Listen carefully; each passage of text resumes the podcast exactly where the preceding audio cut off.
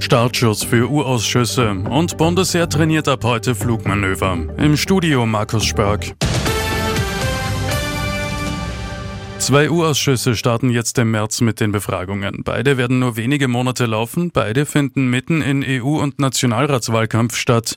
Um was es konkret geht, hat Christina Schweizer für Sie zusammengefasst. Den Anfang macht in dieser Woche jener von SPÖ und FPÖ eingesetzte zur Covid-Finanzierungsagentur COFAG. Als erste Auskunftsperson ist am Mittwoch der Leiter der Finanzprovokatur Wolfgang Peschon an der Reihe. Die Opposition interessiert sich vor allem für Förderungen an sogenannte Milliardäre, etwa Investor René Benko, der im April aussagen will.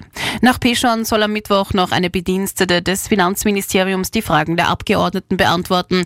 Am Donnerstag geht es weiter mit weiteren aktiven bzw. ehemaligen Finanzmitarbeitern. In der nächsten Woche beginnt am 13. und 14. März der von der Volkspartei alleine getragene Ausschuss zum rot-blauen Machtmissbrauch.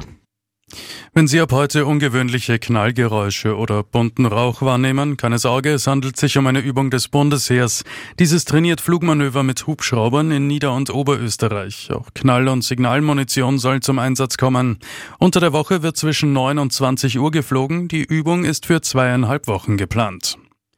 Ex-US-Präsident Donald Trump hat in den Vorwahlen der Republikaner seine erste Niederlage einstecken müssen.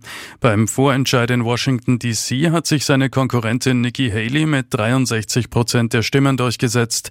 In Summe liegt Trump aber weiterhin klar vor Haley.